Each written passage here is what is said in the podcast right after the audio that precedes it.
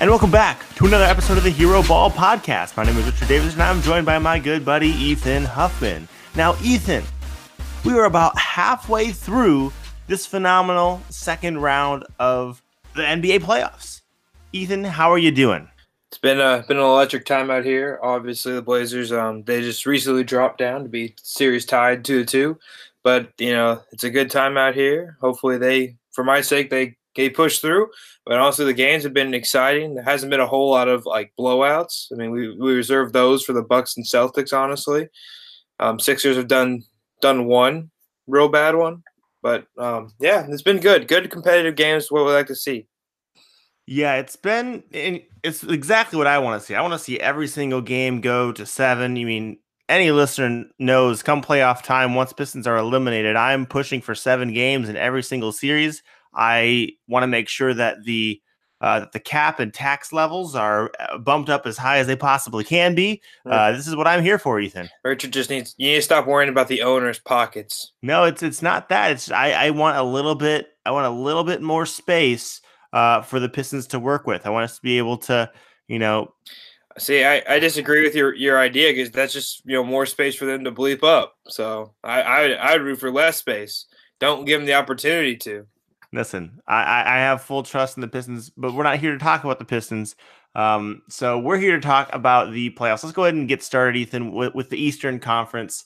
Uh, let's go ahead and get started with the Bucks currently two wins to one over the Boston Celtics, where, you know, right after Paul Pierce said it's over, well, it's, it, you know, the, the tides have turned, shall we say. Yeah, no, it certainly wasn't over. No one thought so. And honestly, the, the big change in the series to date is that the Bucks start in, greatly increased their shooting percentages. They started making their threes that they were taking. Mirotic and you know George Hill have you know come off the bench effectively. Giannis Antetokounmpo is making threes, which is is the shocker of all shockers. But ultimately, the teams have just uh, worked their way back into into game shape, and uh, the Celtics have not played well. But here's the thing, Ethan so Boston should know right off the bat, like we, we shouldn't be going out and, and challenging this dude's three point shots. Like you want to give him those shot attempts. And you know what? In the first couple of games, they were doing so. Problem is, he was three for five in the in the uh, first game. Second game, he went and made two for four. So five for nine. You're not feeling super comfortable. But here's the thing: you still got to let him shoot from out there. You can't be yep. challenging him. You can't be going out and uh, closing out hard on him because the moment you close out hard, it is literally over. And while yes, you don't want to give up up open threes, and threes are greater than twos. Um, that's just simply not the case because when Giannis takes it to the hole, that is uh, two points per possession, literally every single time. Um, you yeah. got to hack the dude in order to to you know have any semblance of a shot there. And so eh, for for me, Ethan, you can't be going in and you, you can't let Giannis attempt only one three. You can't be closing on him that hard. Yeah, no, I I mean just just for example, like there was that, like the one that's in my memory is Al Horford closing out, and then it was one dribble, one step, and a dunk. Yeah, and it's just like and Al Horford, like, you can see him in the reaction as soon as Giannis got past him. He's like, "Yeah, I just made a horrible mistake. Why? What was I doing?" And yeah, that, that's the mentality you got to have. It's it's weird because obviously like anyone who's played pickup, even when you know a guy can't shoot, like if it's you know frantic end of game moments, like you you panic about a guy getting an open shot. Well, that's how every possession is in the NBA. Like that's how your brain works. And like to see a guy wide open, you're like, oh, I have to take a step towards him. But you gotta you gotta train yourself. You gotta teach yourself. Do the Andre Drummond. Nah, wave your mm-hmm. hand at him exactly. and turn around. And the thing is, Ethan, you say just you know one one dribble to the rim from the three point line a man took one dribble from the opposite three point line and dunked it from the free throw line against the Pistons. So mm-hmm. a man can get anywhere on the court with one dribble he wants. You can't close out on him that hard. So I, am looking for for Boston to adjust that um a bit, and I want to see Giannis taking five, and hopefully he makes just like one of those um in, in the future. So the other player on the Bucks that's been uh, the model of consistency for the most part is um, Khris Middleton. Now we we we bemoaned his issue of not taking enough threes in uh, game one. Well, he rectified that in game two, and he's shooting a blistering 65% from three in this series. Now, now, Richard, when we, we talk about Khris Middleton, we often say, well, he's in that next level of stars. Like he's he made an All Star team, maybe he'll make another one, but he's he's not all that in terms of being a, a you know a great player. Like is has he just found like the perfect player to play next to in Giannis, like a usage god who then like you're there to hit the shots when the ball comes to you? Because could, could, is he going to do better if he gets more usage if he were to go somewhere else and be like you know maybe the best player on this team? No, I mean he, he's where he needs to be. He needs to stick around in Milwaukee. I mean, if he goes somewhere else, I think he can still do well, but it's just going to be doing what he's currently doing. It's not like yeah.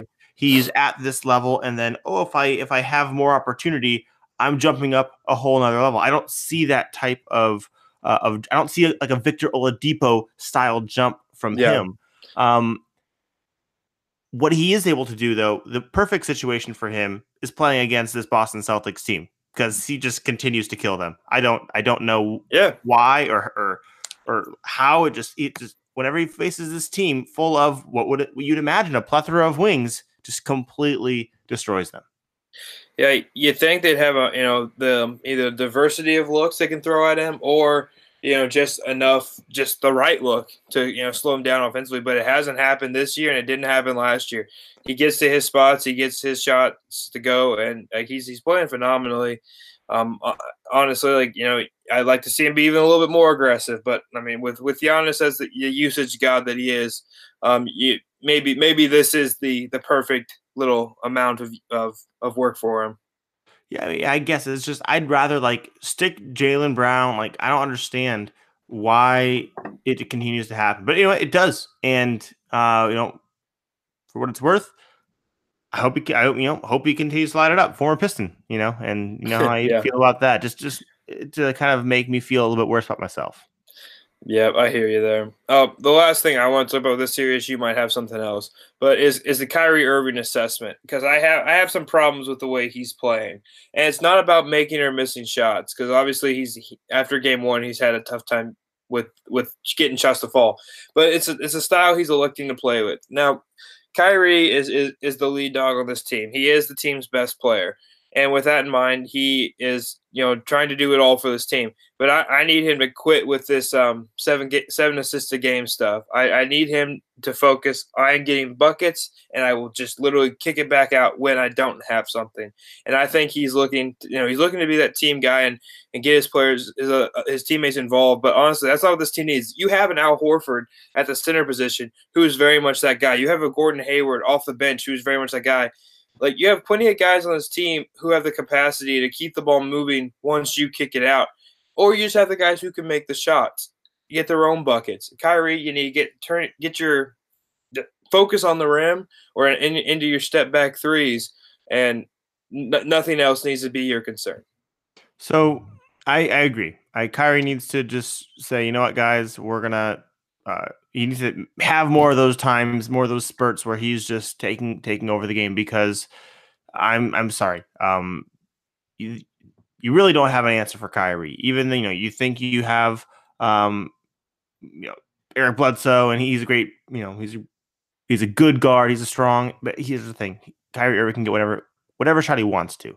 Um, here's one more thing I have a question about Ethan. Um, so after game one, um, you know, Coach Bud said we're not making any adjustments. We're just running it back. We're doing whatever. But obviously, adjustments have been made. One big adjustment that has been made is just the overall, um, you know, playing time scheme starters. In fact, uh, Mirotic has gotten the start game two and three um, over Sterling Brown, who started game one. Sterling Brown has worked his way completely out of the rotation by the time game three had finished. And so, how has this how has Mirotic getting in that lineup, being uh, another guy who can space the floor, but being a big? How how has that affected the way that this series um, has gone? Well, I think Mirotic is underrated defensively, and his ability to you know stick with um, even gu- like wings and guards well enough to like keep them you know disturbed is a huge factor. But ultimately, it's his ability to do so much on the offensive end. He's got a 60% true shooting. His three point percentage um, is is okay. It's not um, you know what I mean. It's forty three percent. I thought it was lower. I, I, read the wrong column earlier. So he's he's kick he's he's he's doing his job there. But ultimately, he just diversifies your offensive attack. He's a guy who can catch and shoot uh, in a variety of ways. Kind of like he can take those Belinelli shots, you know, f- uh, jump in from weird angles, and it's still a good a good shot. But he also has the ability to you know put it on the floor, two dribbles, and see what's at the rim. So like, he's just got so he gives you so many more options on the offensive end. And then, like I said, you get more size out there. It's going to help your rebounding, which uh, can be a problem for the Bucks when you know Giannis isn't get grabbing them. And then ultimately, like you know, Sterling Brown is is an offensive zero, and he's a little bit undersized to be guarding some of the the Boston wings.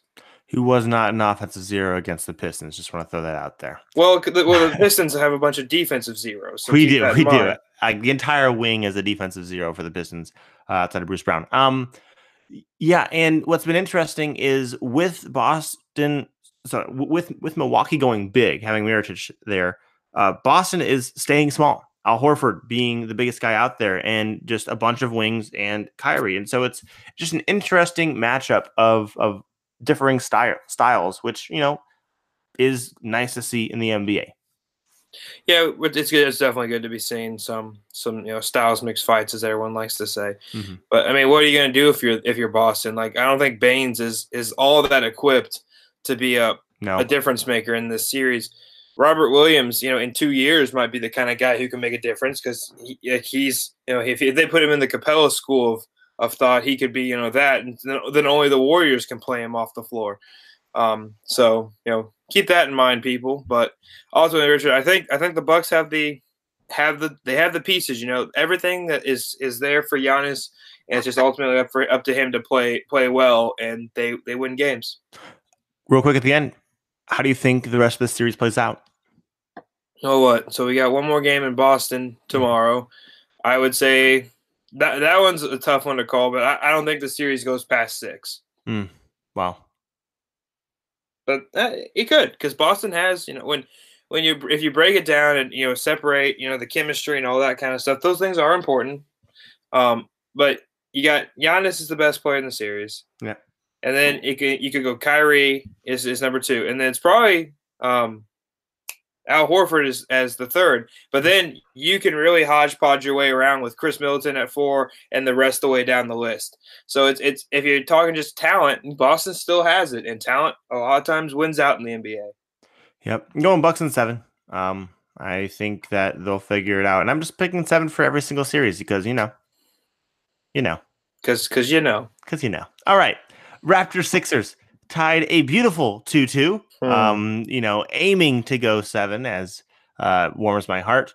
And well, the Raptors definitely got a much needed win. Man, these game fours are really, really uh, just huge. Um, not only for the series, because you don't want to go down 3 1, uh, but just because, man, with a lot of these teams in the East, uh, an early bounce out in the second round could mean a completely different Eastern Conference come next year, uh, with people potentially on the move. And so it was really important for uh, Kawhi and the Raptors to to win that game, uh, even with a hobbled Pascal Siakam. Yeah, there's a lot, a lot on the lines for these two teams. You got Kawhi Leonard, who we had Justin on the other um, the other day, who talked about how we, we ultimately decided that bas- basketball is not going to be the reason Kawhi stays or leaves in, in Toronto. Although if it does, if there is an early round exit, that doesn't help situation. But basketball uh, situation wise, they have done almost everything flawlessly to put talent around this guy. Um, but ultimately, Philadelphia, it, it might not matter. They might win this series, and people still want to leave because, like we were talking about before we press record, there's a lot up in the air for these guys in terms of usage, in terms of shots. Um, what's their like? What's their role in the team? And um, you know, I, I, picked Toronto. I think I thought they were the best team in the East. I picked them to the finals. I, I felt that way for a very long time. Um, but Philadelphia, they are scary because if, if we do the talent game here, um, that starting five is is terrifying. Yes, it, it, it really is. Um, I mean, from top to bottom, uh, they've got guys who can uh, who can contribute in a variety of ways, or are just really really great. And the one way that they contribute, I'm looking at you, JJ Redick, with your shooting. Um, here's the thing, Joel Embiid. he's like his health came out today. He wasn't feeling well and did not get much sleep, and uh, his knee is been bothersome, and uh, it's been spoke about as if it's just tendonitis. Um, I you know I follow. I don't know if you follow the the, the pro football doc uh, on Twitter. Anyways, he's a guy who you know generally watch watch game film of uh, football plays, people getting injured, and just because he's been around it so much, he tends to know what certain injuries look like, and so he'll he'll with like about a ninety five percent prediction, who can predict what that injury is going to be. And he's been questioning every single Philadelphia game. He's like, why does Joel Embiid have the specific brace on that he does? It doesn't make sense that it would be just a tendonitis thing. Um, and so, point is, I'm a little bit concerned uh, about Embiid. I mean, he's out there. He'll he, he'll do what he does. He can still spin and uh, and you know contribute really well to the game. For me, I just look at the Sixers team as really being the vulnerable team for uh, you know something falling apart. It seems like when it, it's all being to fall apart, Jimmy Butler somehow holds them together and and you know has a ridiculous quarter or something like that, and yeah. that's been helpful. But man, uh, it, it, just seems like because they haven't had tons of time to gel, and because it's uh, one ball, five guys type of thing, and all these guys wanting to contribute an offense um, in their own way, it just seems like they haven't had enough time to really figure it out. And you know, if if you end up losing, in this second round, then you know perhaps it's not just one of Jimmy or Tobias leaving, but maybe even both, and that would be awful for the Sixers. Yeah, in this hypothetical situation of them both leaving, we gotta look back to the root of like what's happening in these playoffs. And I think the reason Jimmy Butler is playing, you know, so well is is based on the fact that he is really the jackknife of all of these players. He can shoot a little bit. He can dribble quite pretty well. He can um, play defense to it like you know above average uh, abilities. When we when you look at the rest of the players on this team, there's there's no one who's that like well rounded of a player. To use the the vaunted phrase, he's a really solid two way player. But ultimately, he's still not the best player on this team. That is Joel Embiid, and I would say Ben Simmons thereafter. But at the there's just a there's a there's so much in the way of each other on this team. Ben, ben Simmons and Joel Embiid don't fit perfectly. You really need to like have guys around the like they don't have the same surrounding talent. Um, I, I don't even know. I, I, can't get the words out. It's just it doesn't fit. But how are you gonna how are you gonna get how are you gonna get rid of uh, Ben Simmons if Joel Embiid's such an injury risk, and how are you gonna get rid of Joel Embiid if he's this legendary, like potentially in into the career legendary big? like you're in a really tough situation with whatever you decide to do with these players and then if you're at the restart after sending all your assets away for Harris and Butler you didn't you didn't make the uh you didn't make it happen right now and their bench is been you know really really depleted um you you, just look at some of the guys who are actually contributing like legitimate minutes and it's really only James Ennis who for whatever reason like did did he get cast in the uh, new Space Jam 2 as one of like like the guys who goes and steals talent away? Because I've not seen this.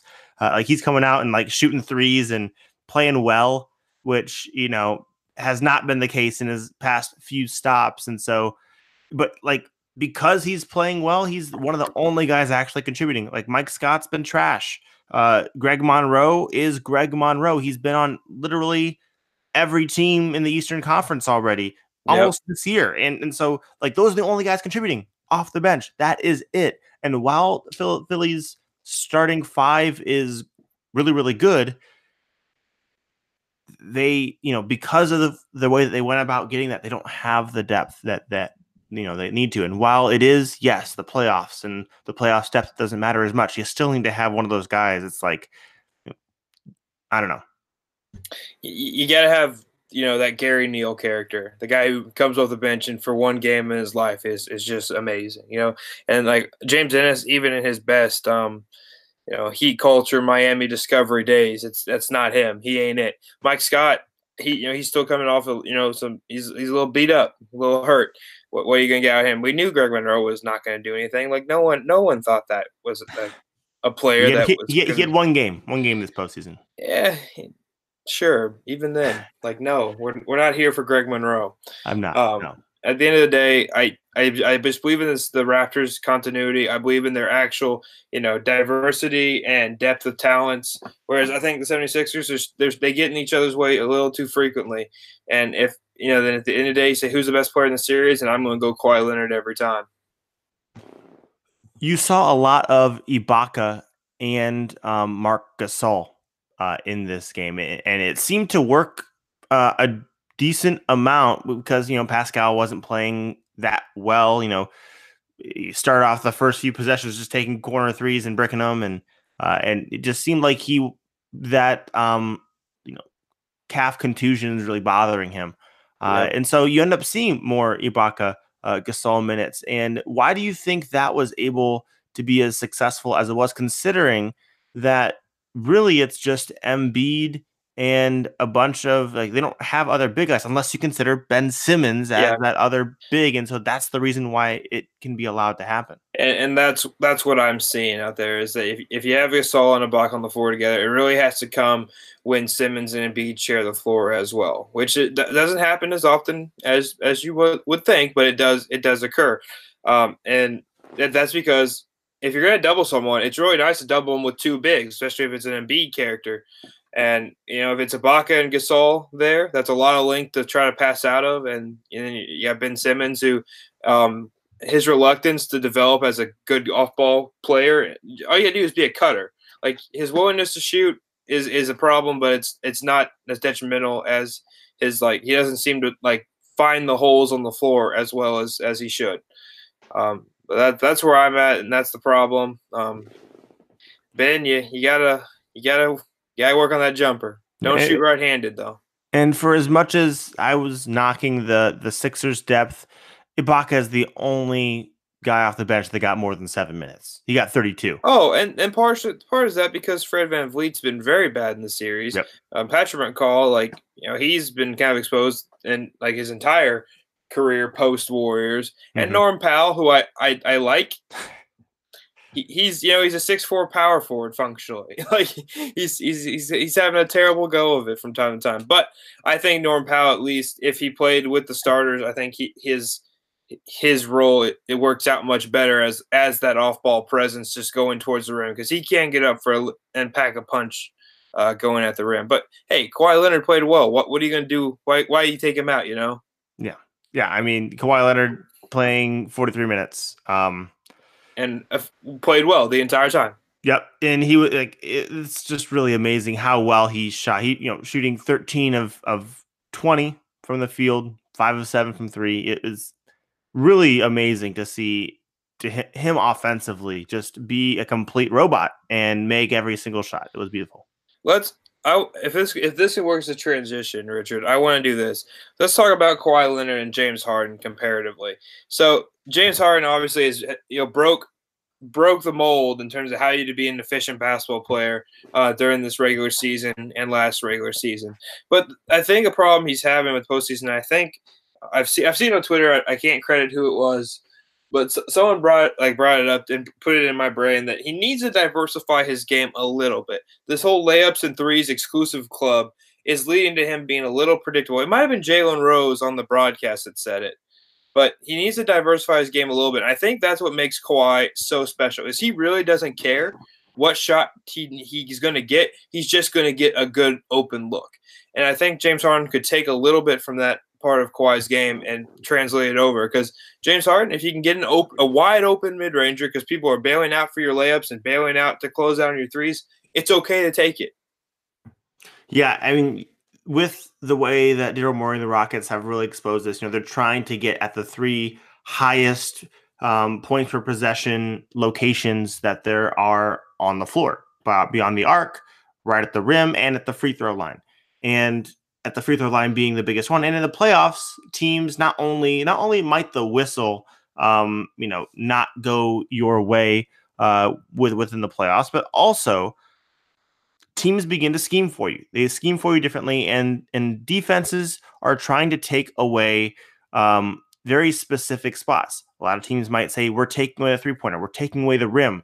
We're, we're approaching it this way. And in doing that, they will naturally open up other parts of the floor for you.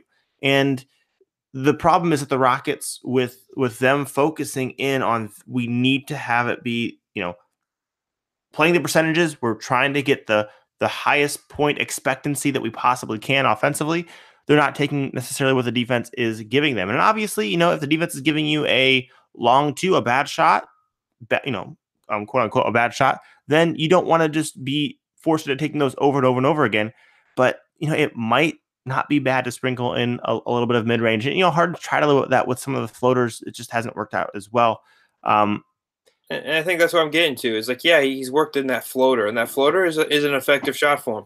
But and I'm not saying he needs to go, you know, Carmelo for mid range, but you need to have it where that's something that you're willing to do. Like I, tonight, tonight uh, Dame Lillard in the fourth quarter got his game rolling with a step back mid ranger that he got so open on because the defense was crashing so hard to help him at defend him at the rim when he got past um, Gary Harris. And I uh, I do think like you know Dame I think Dame's doing it right. He's you know sometimes I think not being assertive enough, but he's doing it right and finding that balance of getting to the mid range and and but mainly still focusing on threes and layups. Um, but so, someone on that Rockets team needs to be the the mid range guy because if that is the hole in the defense, and you have a guy who can take advantage of it, like you know, like a Kevin Durant, like a James Harden, like a Damian Lillard, a CJ McCollum is the Blazers' perfect example that he, he's very good from it. You're not going to tell him to not do it. Um, you got to find that that option, and I I think I think it needs to be a portion of his game. Yeah, maybe yeah, maybe a little bit. Right now, they've tried to totally like weed it out almost entirely. I think maybe it's a mistake. A, yeah, maybe you need to have a little bit. Um, uh, as the playoffs go along, just because of how defenses will scheme against you.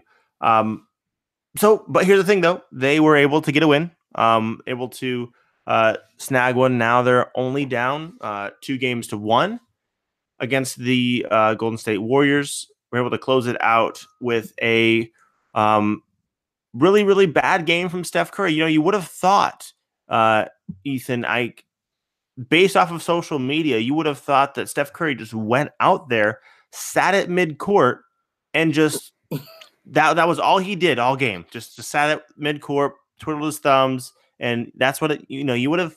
It sounds like that's all he did, Ethan. Tell me tell me that that's not what happened. Oh, it's not what happened. He but he did play a poor game, and the decision to go for a dunk when the game was still hanging in the balance when you are not someone like you are someone who shocks people when you dunk.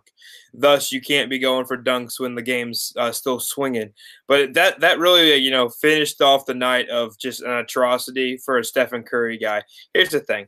Um, I'm I'm all for giving giving Steph the blues for having a bad game because I want fairness. You know, this is the kind of thing we do to Russell Westbrook when he has a bad game. The thing is, unlike Stephen Curry, Stephen Curry is just playing his game. He's taking the shots he's supposed to take. He just happens to be missing them. Um, you could argue Kevin Durant. He's shooting six for ten from three. He's you know having a pretty you know normal game, and like he just forty six points. Got to the free throw line twelve normal times. Game.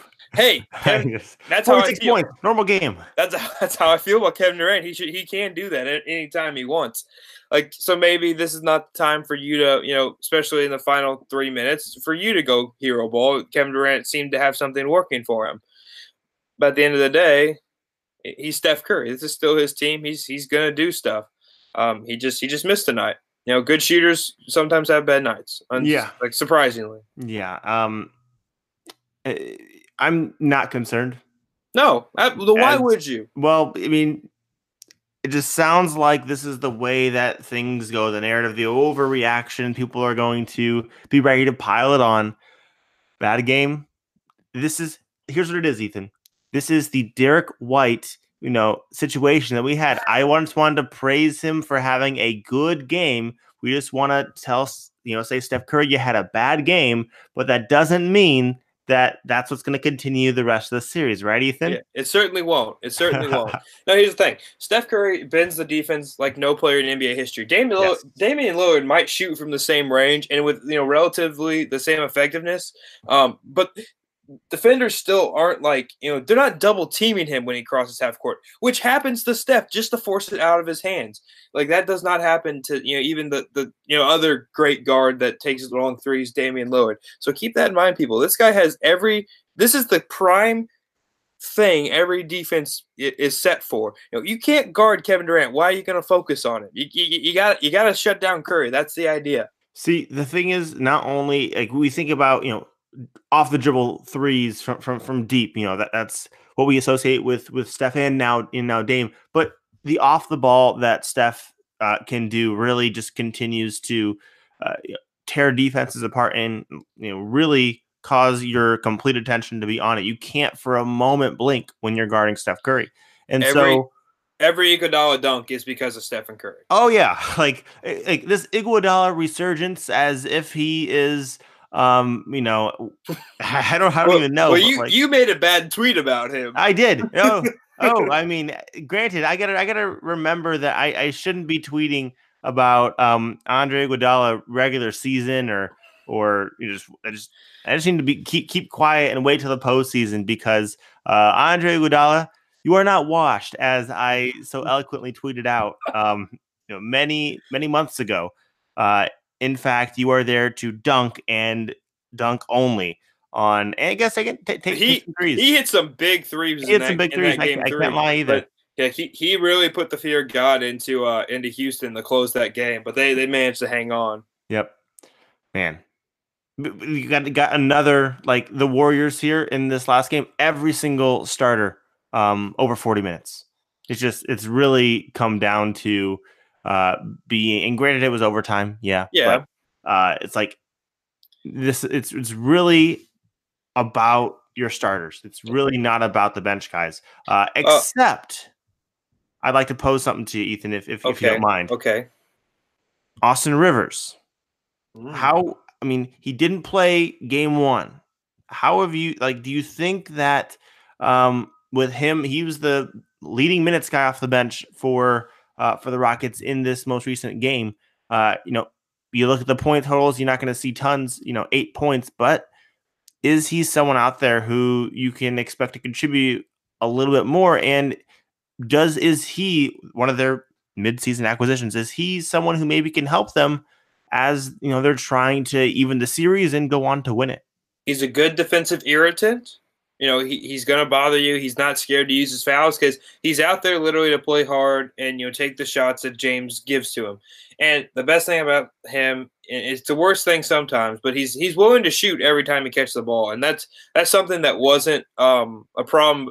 Like that wasn't he never had a problem with that. You know, some guys you got to coach them up to say, hey, no, we need you to catch and shoot. We need you to be ready to, to shoot. Like it doesn't matter if you're, you know, a 40 a 40% shooter or a 30% shooter, you're on this team, you get open shot, you shoot. Luckily they didn't have to coach that to him. But in terms of a Steph Curry, defender, irritant, whatever, like Austin Rivers plays an important role. And I I'm I, said it when they signed him. I said, this guy is a guy you, you know you can throw out there and you can expect competent levels of basketball. Like you're not gonna he's not gonna make an all star team ever. He's never gonna, you know, win you a game with a third quarter explosion. But that guy's gonna go out there and play plays solid basketball on one end of the floor at least. Six for 10 from three in the two games he's played. Um, I want to see a little bit more of him. Yeah, no, I, I agree. I, I, I mean, uh, at the expense of whom though? Like, I'm not taking Eric Gordon, James Harden out. Like, honestly, Chris Paul is the guy who's played the worst in this series from my eye. I mean, maybe, but I mean, when you're having those moments where it's like, man, can we really play Clint Capela? I don't want to be bringing in, you know, Nene off the bench. Maybe it's something where you're going really small because, well, Golden State is also going really small. It's, um, it's that's really a fair small. that's a fair analysis. Uh, Clint Capela has uh, this was his first game of any kind of decent play, but he mm-hmm. still was not very good in my eyes. I am very frustrated at his just blah performances thus far. I you know, we talked about the Clint Capela, Andre Drummond thing earlier, and like, unfortunately, I'm mad that that thought process got into my brain because mm-hmm. now I am even more like it's just it hurts me even more to watch Clint Capela, who whom I was ready to you know like pump up and you know yeah compare Bam to, but not so Clint Capela is way too low of a, a ceiling for Bam, so I'm, I'm over this already. It's yeah, I mean, you're hoping that it's just uh, the respiratory infection thing. But I mean, how long? How long can we use that as, as, an excuse? I don't know. I don't know. I've never had. I've never been sick, Richard. I have. It's not great. That's true. You you are you are. A, I'm, I'm an expert. Close to a dead field. man. I yes. Um, but overall point is um, they were able to get one, and uh, maybe you can't anticipate another complete Steph Curry awful game, but maybe Kevin Durant doesn't score 46 points. Maybe he only scores 35 points. Uh, and you know, maybe, maybe team, someone maybe else the, struggles. Maybe the team doesn't shoot 40 percent or so from the from three. You know, you got yeah. a chance. Yep. So, um, Ethan, mid mid midway predictions for this series. What do you think? Warriors in five. in five. Can't even can't even do the courtesy of in six. Yeah, I I mean like it, it took a lot for them to get the win, you know. Like I, I, I would love to see it. I, I hope the Rockets win. Yeah. Um, but I mean like I, I guess like I said when we made the predictions from the very first week of the postseason, I said I'm gonna pick what I what I th- what I think will and should happen, and that's what should happen. The Warriors shouldn't mess around with this team. They should just finish it off. Yeah. I'm going six. That's fair. You know, the Clippers got, got, got, six, but you know, I think I feel like the Clippers didn't get any respect. Yeah, they they did. Well, I I mean, I, I said they would get to five, so feel, feel a little, little bit proud there. Not not incredibly proud, but you know, it's what it is. Little little proud. Little proud. Um, let's move on uh to our last series, which mm. in my opinion is the most interesting one. Um, just because I don't know if it's because you're in Portland and just because of the you know resurgence of uh, the Blazers after the Nurkic injury. Um, but 2 2 now. Uh, I think the biggest thing about this series makes it interesting is there's a lot of, you know, guys who, between Jokic and Lillard, who are like, yes, we need to pump these stars up. They're important too. And uh, like the media is going to take a run with them a little bit. But also there's like, you know, emerging star like a Jamal Murray who's, you know, played really well in this series so far. And then, you know, CJ McCollum, who people are obviously aware of, people have been trying to break him and Dame apart for years. Um, he's, but he's been showing out. He's, you know, uh, shown that his style of play is not, you know, not dead. Um, at the end of the day, though, Richard, like what I what I said with this with this series is, you know, Portland can win every game in this series, which I you know I stand by. Like they're they're the team that's going to be you know pretty steady Eddie about things and be in every game. But if Denver can't score, has a game where they can't score, they can't win. And I think that was best um, best shown in game two when they struggled offensively. Mm-hmm. And I mean, they made a they made a push with their offensive rebounding, but they played horrible that game. I, I didn't really fear for the Blazers in those situations. But in these other games, with the Denver's one and the four overtime game, which was ridiculous, you know, the Denver's offense played well, and I th- I felt like the Blazers were always trying to keep up with them, and I think that's the key for Denver the series. Their offense has to show up. Nothing else really matters because if their offense plays well, they are, they have the ability to just outscore Portland. Yeah, I mean, especially with Lillard not shooting extremely well from three. Um, he's, well, he's not being very assertive. He's he's hunting shots versus um, you know letting the game come organically to him. He can turn downhill and get to the rim every time. Watch watch the end of games. There's there's opportunities for him to get to the rim, and, and for some reason early in the game he's not he's not g- getting there eh, like aggressively. I, he he's been a little frustrating for me in this matchup because they're not attacking Murray, who they should attack all the time. Like they, they run enough motion offense that they can get switches like I don't understand why they don't, you know, run that little motion motion to get to get to Murray and then attack that with Lillard or McCollum. That's the frustration I've had. No, that's true. Um, and Gary Harris has uh, done some work on Lillard. Um, oh I mean, yeah, he's just he's good. Be, yeah, be, being um, being the defender there, and uh, it's I think that's been been helpful, and I think that they're just trying to not let Lillard get good looks from three, and uh, Lillard does have to make them pay by taking it to the hole. Um, the big a big person that we've focused on a lot going into this series uh, and just in this playoffs is Enes Kanter, and uh, him with his shoulder being the way that it is, he's still getting you know decently big mitts. Uh, um, yeah, of all the big men, to. he's getting he's getting one of the most and offensively he's been able to to do something and without him the rebounding really suffers. Um, yeah. You look at the offensive rebounding for the Nuggets. They've got 17 offensive boards today, and you know mm. Kanter's the only one. He has you know he has eight defensive boards, and he's he's leading the entire team. And and so it's it's just one of those things that it's it's really difficult because when he's you can tell he's also injured, and that's also probably limiting his rebounding a bit. But with with them not really having other options that they can go to, yes, Zach Collins goes in and gets a couple blocks. It looks nice, but he can't be the one to play big minutes. It's it's really difficult matchup for for Portland with with Enes Kanter being uh, being your big and but being injured as well. Like it's been difficult for there. Yeah, no, no. Denver's averaging 17.75 offensive rebounds a game in this series, and and that's it all, it all is a result to you know between Millsap being really good at it, like mm-hmm.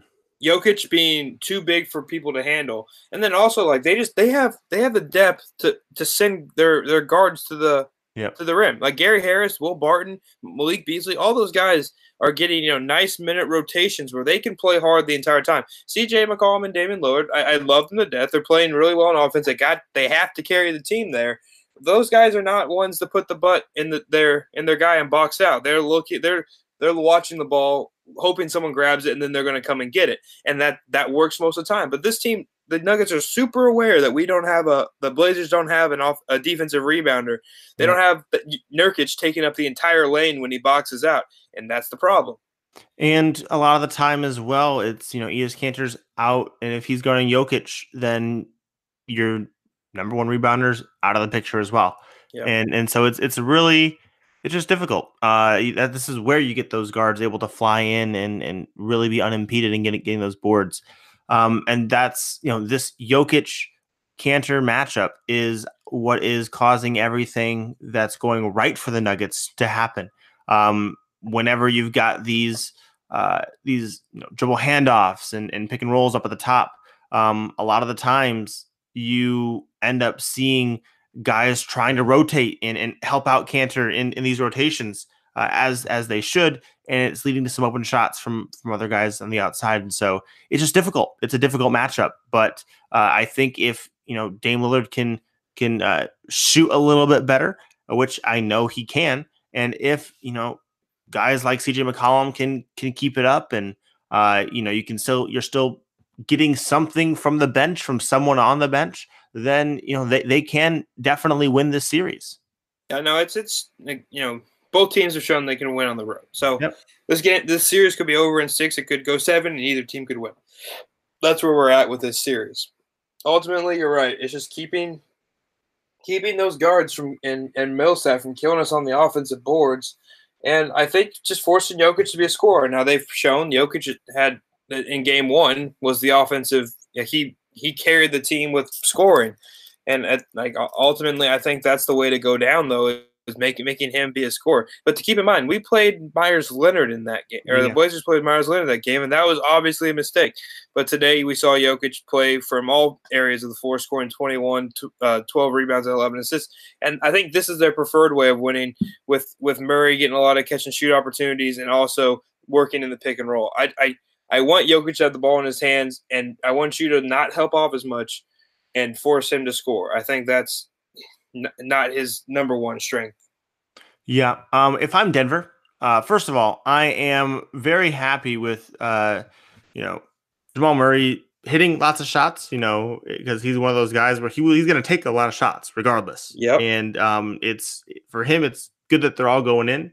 Uh, him getting to the line a lot in this game that was uh, you know, really helpful. Uh, well, yeah, he took like eight free throws in the final. Yeah, final um, two minutes, but he made all of them. He and, did. Well, that's what I'm saying. Like, it's not like he was like just this like super aggressive prober all game. Mm-hmm. I, I, just like you know for the listeners who are just you know box score checking, I wanted them to be aware that he got like eight of his eleven free throws in the final two minutes. And, foul game for six of them. With Murray playing as well as he is, I mean, you you need that. Uh, you look at some of the other guys; they're just not getting scoring. Like Will Barton had had himself uh, a little section in the game where he knocked down the threes. Yeah. Um, and that was helpful, but 30 minutes, four for 14 from the field, not not great. Um nope. offensively. You know, Torrey Craig gave you one random three pointer at some point in the game when he was wide open. Mm-hmm. And really he's, he's, just he's not he's there for defense. He got hit in the face, and he's. I mean, I'm glad he's able to play without the mask because he couldn't mm-hmm. see apparently. But he, he's definitely doesn't have a, the same nose for the ball right now, based mm-hmm. on um, just his mobi- like the way he looked in tonight's game. I want to see. And I know that he's struggled to not foul um, in this series, but I want to see some more Malik Beasley. Um, uh, I we've seen him uh, a little bit I want to see a little bit more if I am uh, if I'm Denver. Where while I have been giving you know Will Barton uh, a lot of minutes, and I just rather see a little bit more of uh, Malik Beasley personally. I do, I do think um, Barton is playing the role of a facilitator. I, I think Monte Morris has been very yeah. underwhelming this series. Like yeah. even even just the size of CJ McCollum and and Dame kind of eat him up, and that's that's wild to see. I thought he was definitely a way more under control player than how he's his thing, and so I think Will Barton's minutes uh, bump is because Morris has not had anything going for him, and in that regard, Barton is a better facilitator than Beasley. He he can definitely get down to the second level of the defense, whereas Beasley really is a catch and shoot threat or a one dribble dunk threat. But if but if I've got Jokic and I've got Jamal Murray, what do I need any other facilitators for? Well, honesty, I, I would have stopped you at Jokic. Uh, Jamal Murray is not a facilitator. I know, but like, right. This is this is true. But you play the point guard role, you can make a pass. Like the p- point is, um, you really don't need anyone else. I don't quite see the need for. I'd rather have just someone else who can who can shoot, who could score, who can cut. Um, gotcha. And so I just want to see more Beasley personally. Perfect example of Richard saying what the what the what he wants to see, and I'm explaining why what happened happened. So there you go, listeners. Little little give and take on what's happening and what we'd like to see. Because I don't disagree with you, Richard. I'm just explaining why these things occur. Now, Ethan, um, Al Farouq Aminu. He's great sometimes. Sometimes. Point is, he for them in this game, he was he was big. He was it was a good game for him. Uh, you know, he's because they are small, they're without Nurkic. He's playing the power forward, and he's he, he's got eight boards. Uh, eight boards today, had 19 points. Uh, yeah, he's a minus 15. Who cares? Plus minus, whatever. Um, uh, for me, he's their guy who's going to be he his contract's up after this season, and if I'm Portland, I'm doing whatever I can to hold on to him. Yeah. Because you've got zero avenue to improve. Uh, just with with the way the contracts are going, you've got no way that you can improve your roster. If you let him go, this is one of those things where you let him go for nothing. In some situations, uh, if you let a player walk, you let the player walk and you get cap space from it. This is yeah. not one of those situations. Uh, if you let him go, then you are just avoiding the tax. But with the ownership being the way that it is, who knows what kind of uh, a situation they're going to be in. If it's me, I'm just getting him because I know, hey, I got a couple contracts to come off the books uh, in a year or so. Yeah. Um, and maybe I can find a taker for them this off season, someone who strikes out for agency, just says, hey, we'll we'll take him for a pick or something. Well, I don't know. I, you got to keep him, in my opinion. You got to keep Al-Farouq Aminu. No, there you have to. He's he's so important. And, and if you don't believe he's important, let's just look at like his potential replacements that are currently on the roster. If if he's not playing power forward, it's Mo Harkless, who we see get bullied constantly on the inside. I like Mo Harkless; he's a very decent player, but he definitely doesn't have the size to play power forward consistently, like Aminu has all season long. Uh, Skal Labissiere, while I love him, he honestly if he needs to beef up and be a center because his lateral mobility is not there at the power forward. Meyers Leonard, uh, no, he's a marketing chip. As that's it. Jake Layman, he honestly is is really well suited to be a three. You know, he he can go up and get alley oops, and he's a pretty solid catch and shoot threat. That's what his position is. Unfortunately, um, he can't. He doesn't play defense well enough to be a postseason player. From what I'm guessing is Terry Stotts' um, reasoning. Evan Turner, trash. Can't play power forward. Can't play small forward. Can't play basketball at this stage of his career. Um, honestly, like he's it's just it's just bad. And then Rodney Hood, you know, six eight, but he's not a power forward. He's a, he's a two guard. He's played well this series, but he's not going to help you with the rebounding problem, and he's not going to help you on the defensive end. And so ultimately, you're left with okay, well, can Zach Collins be a power forward? Well, yeah, he probably can, but should he? No. You you want him being a center. You want him to beef up as well. But like that's honestly your replacement if he walks and we don't get a player in the draft to play that position. Maybe a PJ Washington out of Kentucky if he slides that far is like legitimately the only the only replacement option that I see available. I mean, because otherwise you're trying to bring guys into the minimum, and I'm sorry, power forward is just not that deep in free agency this year. Um, it's it's it's a rough time to be looking for that specific position.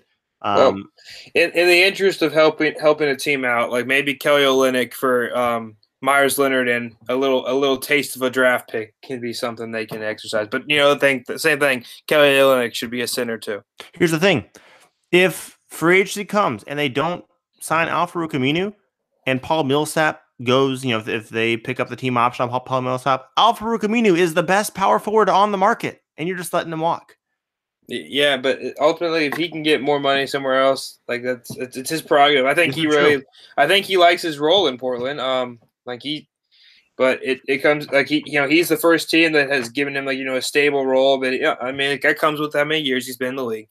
But ultimately, it's, it's his choice. Uh, I, I really think he's got the Blazers over the over the bar- over the barrel there, and I think he I think he stays. I do because I think the Blazers will will buck up. You need um, to give him the bag, Ethan. Give him the bag. I, I'm I'm here for it. I like I like Chief. He's really good, really solid. Yep. And if if there comes to be a cap saving move time, um, I know a team in Miami who will send you out like a little bit smaller contracts and take on that Evan Turner money um, yeah. for one season. Um. Oh no! I just I just saw I saw you a flash before my eyes, Ethan. Here's my here's what I saw. I saw them saying, you know what? Let's go ahead and and uh, we're just gonna let him go. We're gonna trade um uh, Evan Turner for uh oh no Dion Waiters. No, not Dion Waiters because he's not gonna fill the power forward gap. Kelly Olynyk. Kelly Olynyk, or honestly, Kelly Olynyk wouldn't be awful. Um, I mean, if especially if you don't want to bring Kanter back, he plays that backup. I mean, between him and Collins, you have a three, a, a, a, four or five that you know makes up minutes, especially if Nurkic is struggling to come back from his injury. But I mean, at the end of the day, Richard, it's just it's just tough when you when you're up against attacks and you got two players making twenty seven million dollars between the two of them, and both of them are implayable. All unplayable. Right. Here's what here's what's happening. Ownership needs to fork over the money for this offseason. Just just do it. Just do it. I agree. And it's you pay the luxury tax one year, right? And yep. then you go back under and you avoid the repeater tax. That's all you gotta do. Yep, that's all you gotta do. And um, uh, with how this year has gone, Ethan, one Rodney Hood. Oh yeah, he he just played himself off the team. Played himself off the team. I'll, let me tell you, in a good way, what he did. he played himself into the Pistons, offering him the full mid-level exception. Ethan, that's what he did. He put Pistons are going to offer him that, or I mean yeah, he makes sense for you guys though. Yeah, theoretically, I know that it's going to be one of those times. It's going to be the things like where, where we're going to offer it to him because we we need some wing who can create, and um, he's going to kind of fit the bill out there for not getting him or Jeff Green. You know, some of those types of guys, and uh, all right. And with that note, I'm done because you brought the Pistons for like the third time. I am. Is Seth Curry, I'd like to see him on the squad as well. How he's yeah. been shooting. It's yeah. You, you, Seth Curry is a, a legitimate. Um, you guys should want him because he's a perfect little, you know, point guard sized shooter next to Blake Griffin. Backup point guard. We can get get rid of Ish Smith, bring him in. Luke Kennard, our primary ball handler. Um, but then you know we we can have Seth Curry there as well. It's it's beautiful, Ethan. I'm excited. Good luck. we're, done with the business. All right, guys. Um, we'll check in sometime later. Um, again, don't forget to root for seven game series rest of the way, everyone.